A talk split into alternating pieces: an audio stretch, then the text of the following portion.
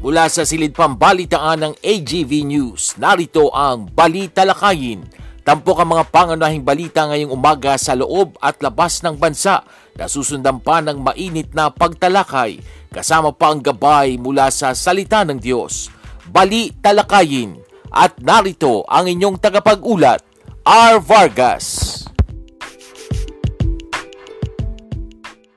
Headlines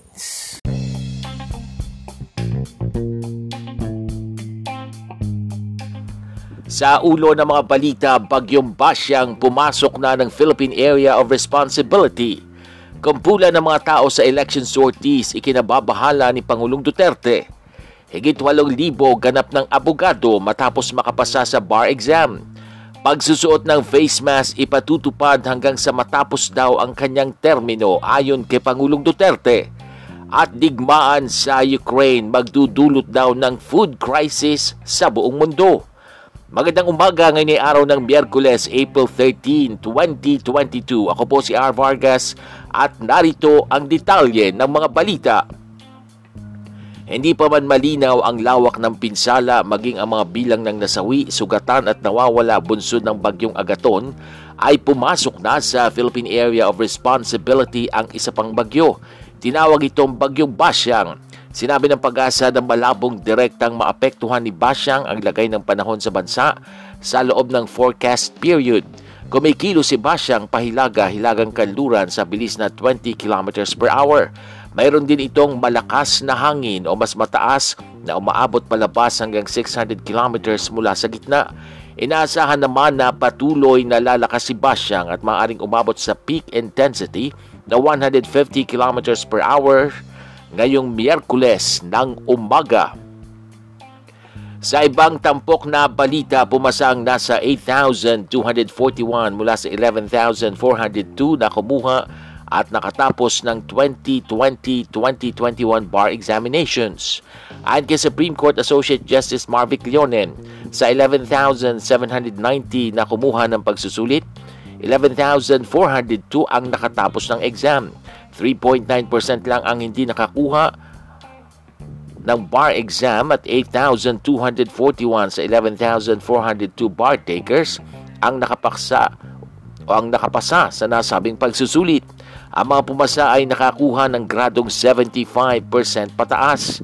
Ang pakilyonen, ang 8,241 bar passers ay isasalin sa isang passing rate na 72.28%.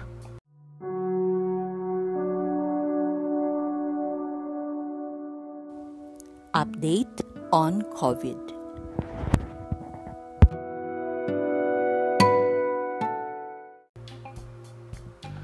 Kasalukuyang binabantayan ngayon ng Department of Health ang ilang lugar sa bansa matapos makita ang pagtaas ng mga impeksyon sa COVID-19. Tinukoy ni Health Undersecretary Maria Rosario Vergere na may ilang lugar tulad ng Basilan at Batanes ang tumaas ng growth rate sa kaso ng COVID-19 pero idiniin niyan ang mga lalawigang ito ay nagkaroon lamang ng kaunting pagtaas sa mga kaso. Sinabi ni Vergere na ang lahat ng mga rehiyon ay nasa minimum health risk para sa COVID-19 kung saan ang ADAR sa buong bansa at lahat ng mga rehiyon ay mas mababa sa 1.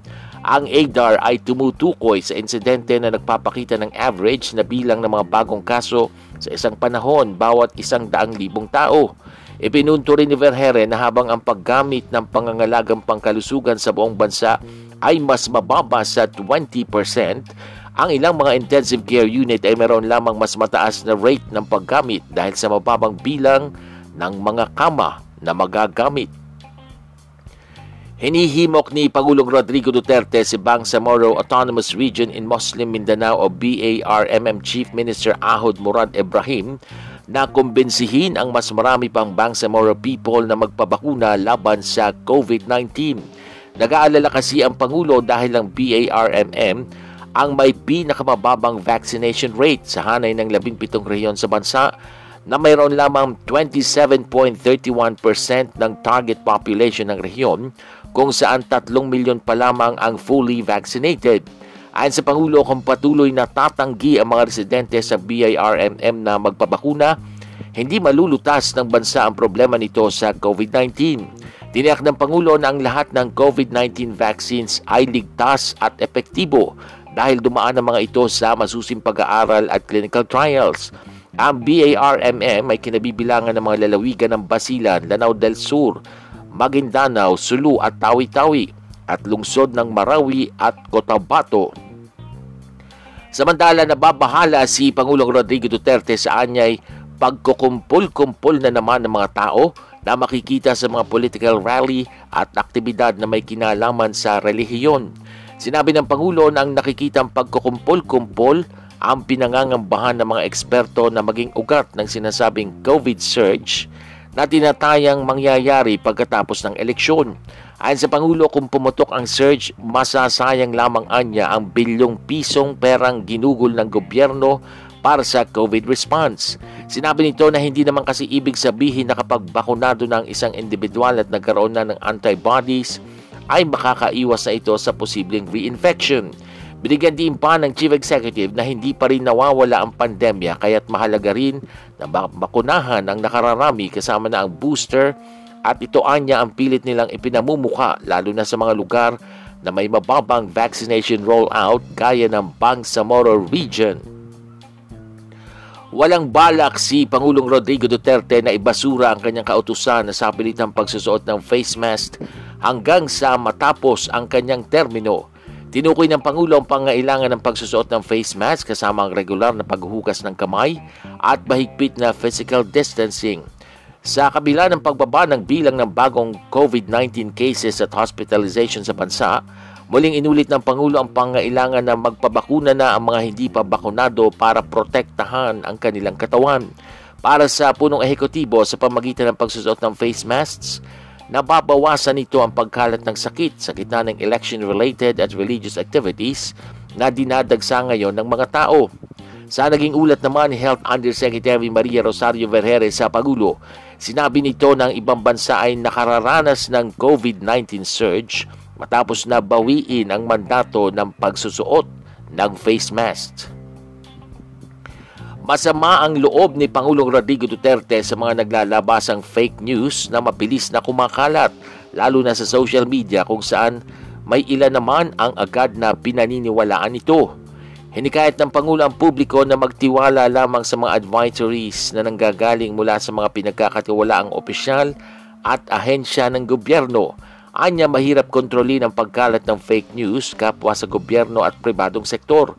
Sinabi ng Pangulo ng mga kalaban ng gobyerno gaya ng Communist Party of the Philippines ay isaan niya sa nagpapakalat ng kasinungalingan. At upang maiwasan ng fake news, sinabi ng Pangulo na makabubuting magtiwala na lamang ang publiko sa mga opisyal at ahensya ng pamahalaan Tinukoy nito sina Health Undersecretary Maria Rosario Vergere at Acting Presidential Spokesperson at Communications Secretary Martin Andanar bilang ilan sa mga opisyal na otorisadong magsalita hinggil sa usapin ng COVID-19.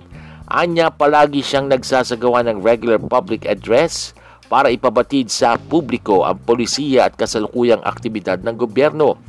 Naiinis naman ang Pangulo sa mga ulat na sobra-sobra ang COVID-19 vaccines na binili ng Pilipinas dahil tamang-tama lang anya ang in-order ng bansa para sa lahat ng mga Pilipino.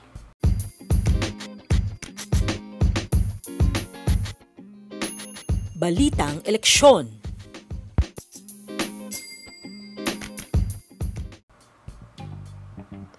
Tiniyak ng Manila Electric Company o Meralco na sapat ang supply ng kuryente sa panahon ng halalan at may mga contingency measures kung sakaling magkaroon ng power outages. Ayon kay Meralco Chief Commercial Officer Ferdinand Gelus, sinimulan na nila ang kanilang paghahanda sa eleksyon noong Nobyembre pa ng 2021. Ang Meralco ay bahagi ng Energy Task Force election na nangangailangan ng aktibong pakikilahok sa mga linya ng komunikasyon, katiyakan ng tuloy-tuloy na operasyon at pagbuo ng isang dedikatong emergency response team sa pagtatapos nito. Naka-standby din ang mga task force hanggang sa proklamasyon ng mga bagong halal na opisyal. Nauna na ang pinawi ng Department of Energy at Energy Regulatory Commission ang mga alalahanin tungkol sa supply ng kuryente para sa eleksyon sa Mayo 9. Pinabulaanan ng Commission on Elections ang mga aligasyong pre-shaded na ang mga balotang ibinibigay sa mga botante sa Singapore. Ayon sa COMELEC, ito ay maituturing na fake news. Ito ay kasunod ng pagkalat sa social media ng isang post ng isang overseas Filipino worker na nakatanggap umano siya ng pre-shaded ballot nang bumoto siya sa embahada doon. Kinilala ang naturang OFW na si Cheryl Abundo, isang Singapore-based worker na kabilang sa mga bumoto sa isinagawang overseas absentee voting sa Singapore. Kwento ni Abundo, sinabi ng isang poll watcher doon na spoiled ballot ang kanyang nakuhang balota matapos niya itong ibalik dahil may mga marka na anya ito. Ngunit para kay Commissioner Marlon Casquejo, ang kasalukuyang in charge na Officer for Overseas Voting, imposible ang ganitong klase ng mga insidente. Kinakailangan daw kasing pirmahan muna ng isang botante ang balotang kanyang natanggap bilang tanda na hindi ito depektibo bago ito boboto dahilan kung bakit hindi na anya katanggap-tanggap ang naging pahayag ng nasabing OFW. Ayon pa kay Gasweho, hindi raw kasi dapat na tinanggap pa ng botante ang balota kung nakita na nito na may marka ito at hindi malinis. Samantala, sa ibayang dagat, inaasahan daw na magdudulot ng global food crisis ang nangyaring digmaan ng Russia o nangyayaring digmaan ng Russia sa Ukraine. Itong sinabi ni EU top diplomat Joseph Borrell Anya binobomba ng Russia ang mga lungsod ng Ukraine na magiging sanhi ng global food crisis. Sinabi niya na ang militar ng Russia ay naghahasik ng mga bomba sa mga bukid ng Ukraine at ang mga barkong pandigma ng Russia ay humarang sa sampu-sampung barko na puno ng trigo. Anya binobomba nila at sinisira ang mga stock ng trigo at pinipigilan ang mga ito na ma-export. Iginiit niya na hindi ang mga sanctions na ipinataw sa Russia ang dahilan ng food scarcity, kundi ang mga sundalong Ruso.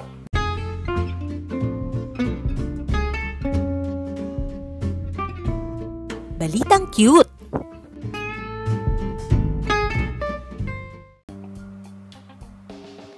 Sa ating balitang cute, nakabiyahe ka na ba papuntang ibang bansa? Marami pa rin kasi ang mga kababayan natin na nangangarap makabiyahe sa ibang bansa. Pero ito kakaiba dahil may dalawang butiki na walang kahirap-hirap na nakabiyahe papunta sa ibang bansa. Bumiyahe lamang sila mula Florida patungo ng England nang walang passport at walang visa. Kasi ba naman ay nakapuslit ang dalawang butiki mula Florida papuntang England matapos itong magtago sa maleta ng isang pamilya. Sa pahayag ni Mark Goodlad ng Kirkton Lindsay, Lincolnshire, England, kakauwi lang nila ng kanyang pamilya mula sa Walt Disney World sa Orlando, Florida nang buksan niya ang isang maleta at natuklasan ang isang pares ng anole lizard na isang kulay berde at isang kulay kayumanggi. Ayon kay Goodlad na isa ring veterinaryo, nahuli niya kaagad ang isa sa mga butiki. Pero nahirapan siya dun sa isa pang butiki dahil kinailangan niya itong habulin sa kusina bago niya ito ligtas na nahuli. Agad na ipinatawag ang animal rescue officer sa tahanan ni Goodlad at dinala ang mga butiki sa isang reptile specialist para sa pangangalaga.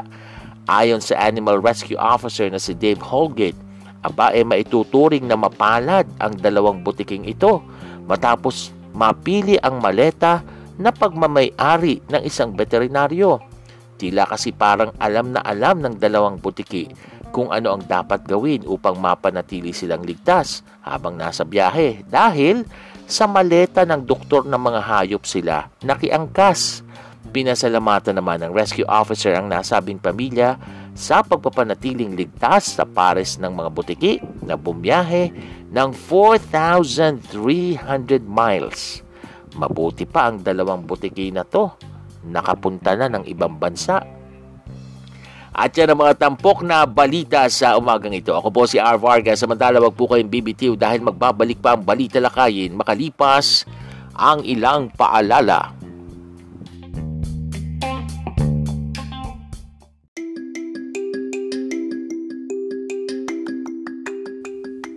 Ngayong nalalapit na ang eleksyon, ano ang mga dapat tandaan sa pagboto sa gitna ng pag-iral ng pandemya? mananatiling in person pa rin ang magiging botohan. Ibig sabihin, kailangan pa rin pumunta sa mga voting center para makaboto. Maglalagay ang COMELEC ng health screenings sa mga voting centers. Ipatutupad ng mahigpit ang social distancing kung kaya't babawasan ng tao sa loob ng polling precinct.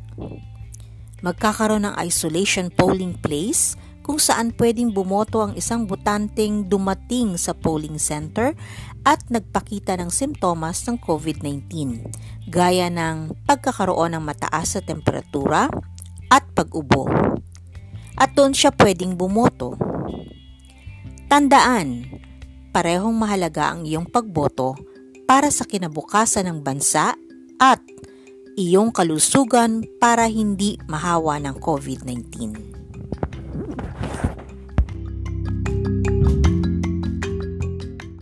paalalang hatid ng programang ito.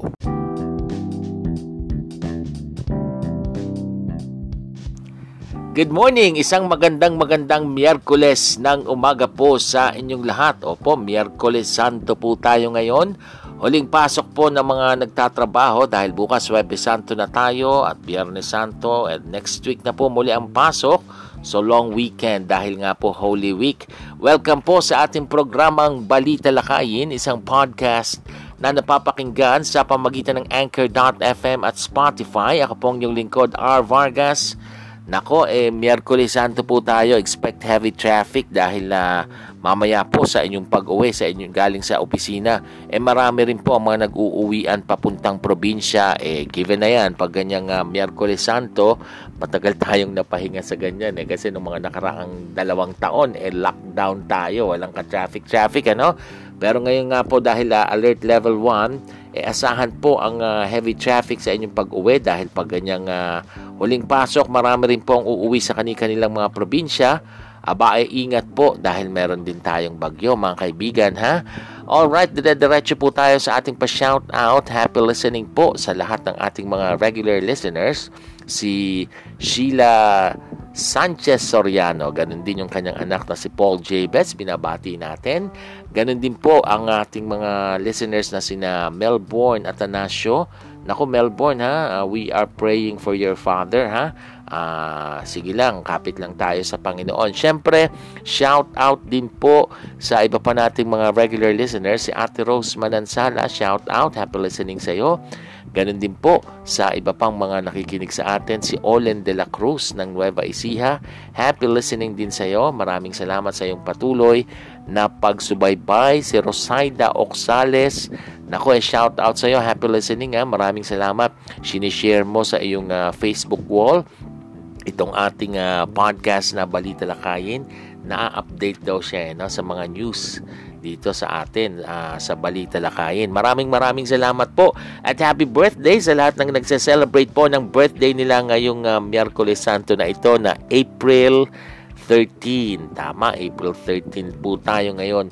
Mga kaibigan, yung sinasabi ko po kanina ha, ingat po tayo dahil uh, kakapaminsala lang nitong bagyong Agaton eh, no? sa may ah, bahagi ng Visayas at Mindanao. Abay, meron po tayong panibagong bagyo kahit Holy Week. So, ingat sa mga uuwi, ha?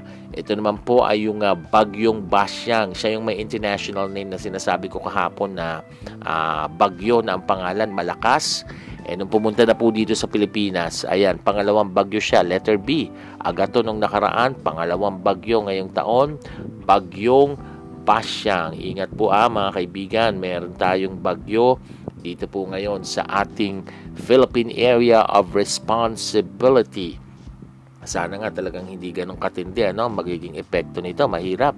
Lalo na uh, ah, Holy Week pa naman ngayon. Opo. Oy, by the way, congratulations sa sa mga bagong abogado ng bansa. Meron pong uh, higit 8,000 ang nakapasa po sa bar exam. Inilabas po yan kahapon.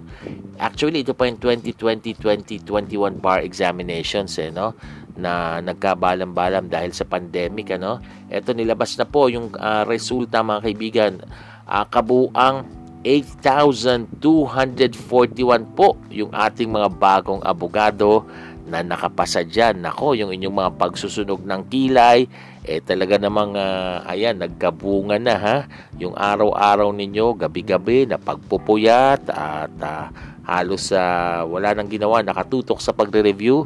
Eh yan po congratulations sa inyo. At congratulations din sa mga magulang ng mga bagong abogado na ito. At dun po sa mga hindi nakapasa aba eh wag po mawawala ng pag-asa. Pwede naman mag-retake ano?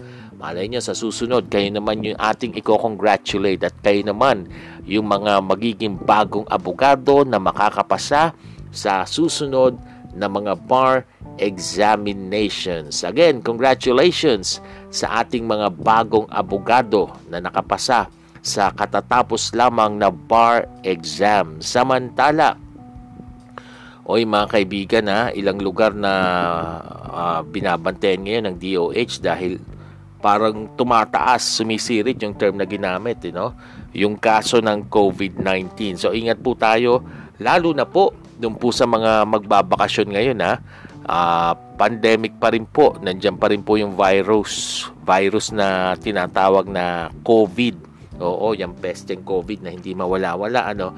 So ingat po tayo mga kaibigan at uh, dahil uh, minsan pag ganyang kasiyahan nagkakalimutan na eh no nagtatanggalan na ng face mask ayan pagkainan ng mga nasa swimming swi, excuse me po. Ayan, nasasamid na naman ako.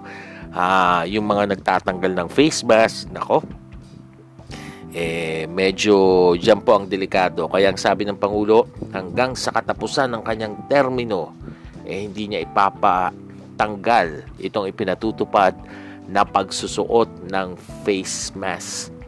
At uh, by the way, nako, ito pa, speaking of uh, uh, COVID, nako, eh, naniniwala ang Pangulo na yung mga fake news ang dahilan kung bakit bumababa yung uh, rate ng mga nagpapabakuna at marami pa rin ang takot magpabakuna dahil naglalabasan nga yung mga fake news na napatunayan naman po na sinasabi ng ating mga eksperto na ligtas at epektibo itong mga bakuna na ito kontra COVID. So, yung iba hanggang ngayon takot pa rin although yung iba naman kasi may religious belief hinggil dito na hindi sila pwedeng mabakunahan. Well, ginagalang natin yung mga yan. Pero ingat po ah, kung hindi pa talaga kayo bakunado, hindi pa kayo nakapagpa-booster din na yung iba fully vaccinated na pero hindi nakapagpa-booster, wag na lang po basta-basta magtatanggal ng face mask. Ayan, fake news. Galit ang Pangulo sa fake news ha.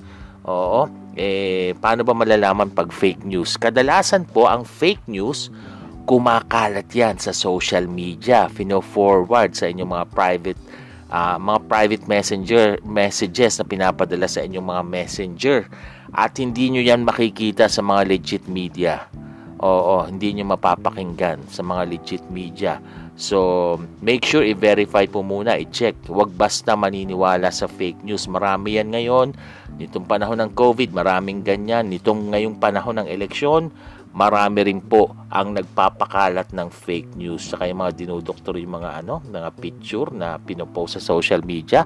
Ay, marami yan ngayon. Huwag po tayo basta-basta maniniwala sa mga kasinungalingan, sa mga pekeng balita eh ito, hindi to fake news ha. Tiniyak ng Meralco na sapat po ang supply ng kuryente sa mismong araw ng eleksyon sa Mayo 9. Buti naman ano, ang sabi nitong Meralco eh last year pa raw, November 2021 na, sinimula na nila yung paghahanda para sa eleksyon. So asahan po na sapat ang supply kasi nung nung mga naunang uh, uh, last month ano, meron tayong naibalita na merong isang grupo na nangangamba na magkadayaan dahil magkakaroon daw ng malawakang brownout pagdating ng eleksyon. Eh, itinatanggi po yan ng Meralco, sapat daw po ang supply ng kuryente.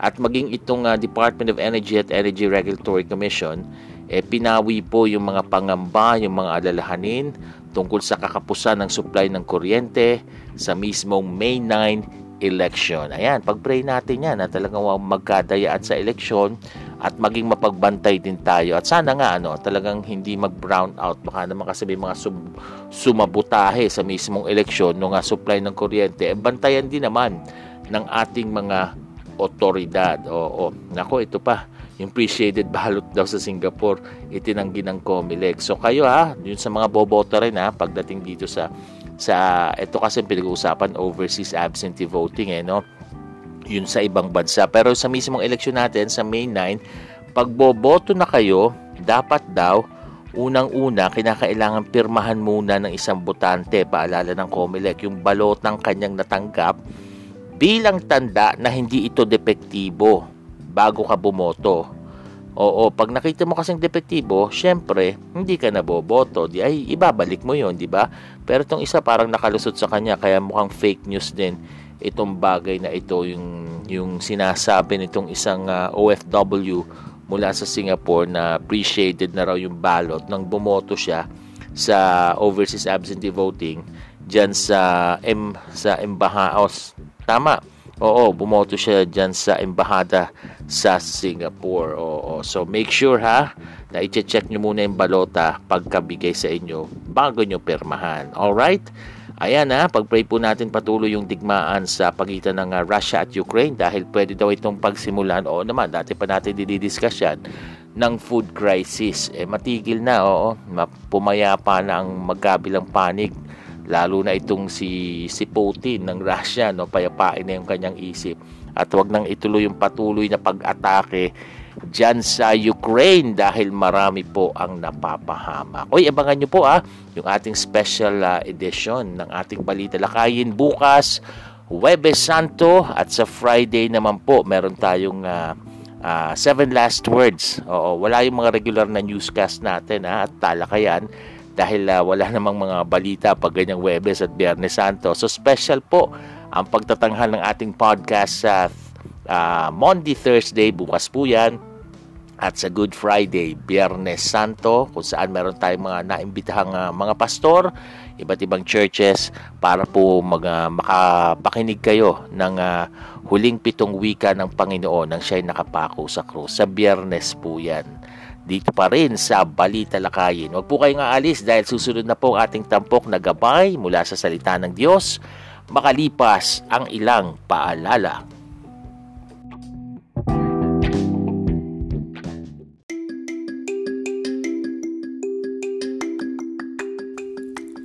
Paano makatitipid ng tubig ngayong tag-init?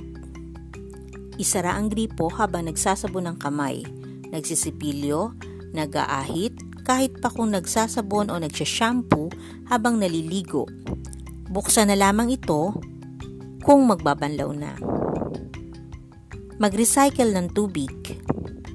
Ang pinagbanlawang tubig mula sa nilabhang mga damit o pinaghugasan ng mga pinggan ay pwedeng gamitin ng pambuhos sa CR, panlinis sa garahe, pandilig sa halaman at panlaban ng basahan.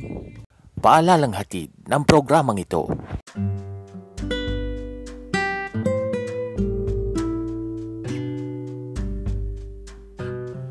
At narito na ang gabay mula sa salita ng Diyos. Tampok ang pagbubulay-bulay sa kanyang salita.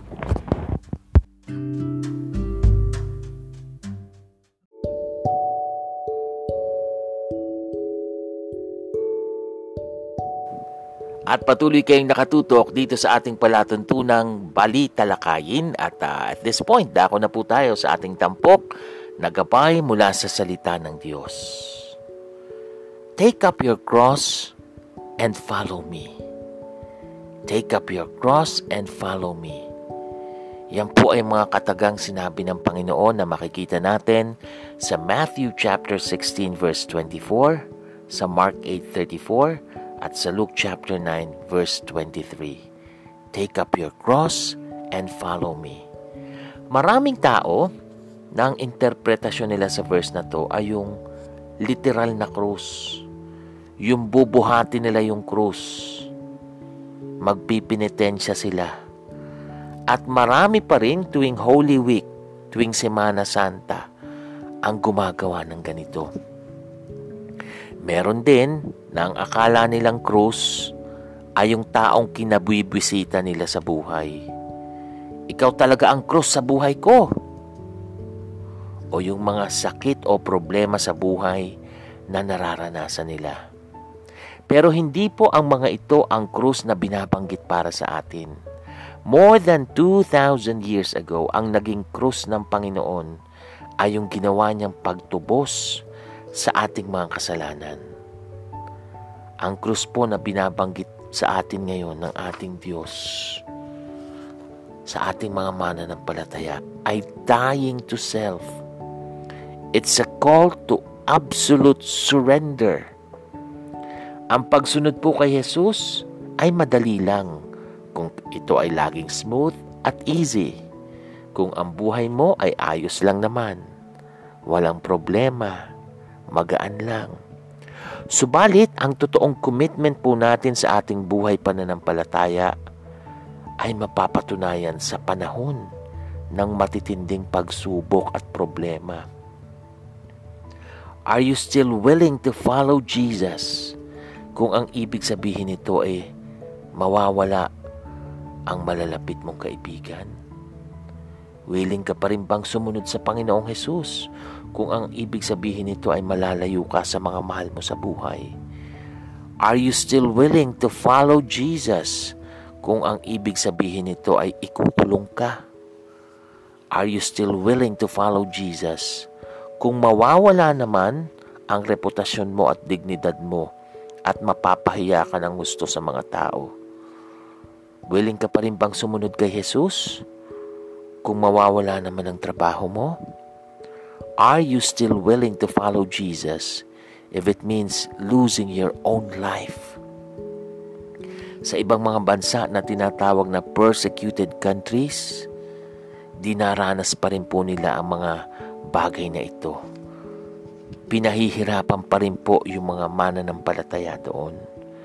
Meron pong mga nananatiling matatag, pero meron ding iba na dininay na po yung kanilang pagiging kristyano.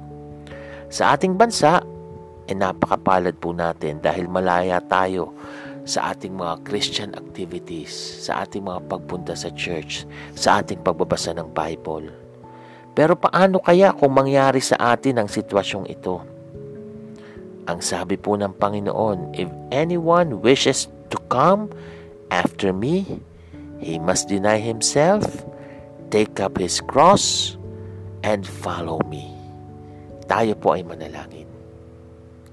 Diyos amang makapangyarihan sa lahat, tulungan mo nga po Lord God na itong mga krus sa buhay na ito, Panginoon, ay hindi po maging hadlang sa patuloy na paglilingkod at pagsunod namin sa iyo.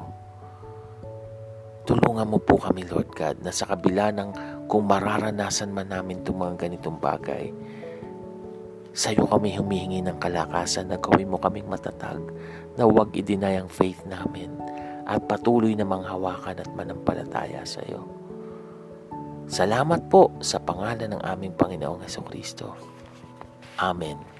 At dyan na po nagtatapos ang ating programang Balita Lakayin. Sa umagang ito, muli niyo po kaming subaybayan sa susunod natin pagsasahim pa, sa pagsasahim papawid. Ayan, nabubulol na naman ako. Ako po si R. Vargas. Maraming salamat. God bless us all.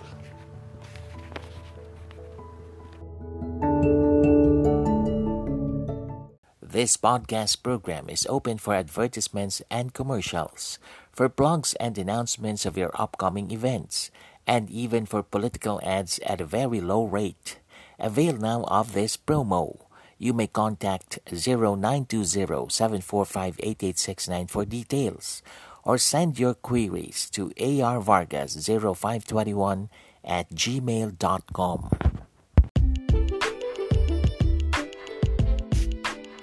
Inyong natunghayan ang Balita Lakayin. Muling subaybayan ang programang ito sa susunod na Pagsasahim Papawid.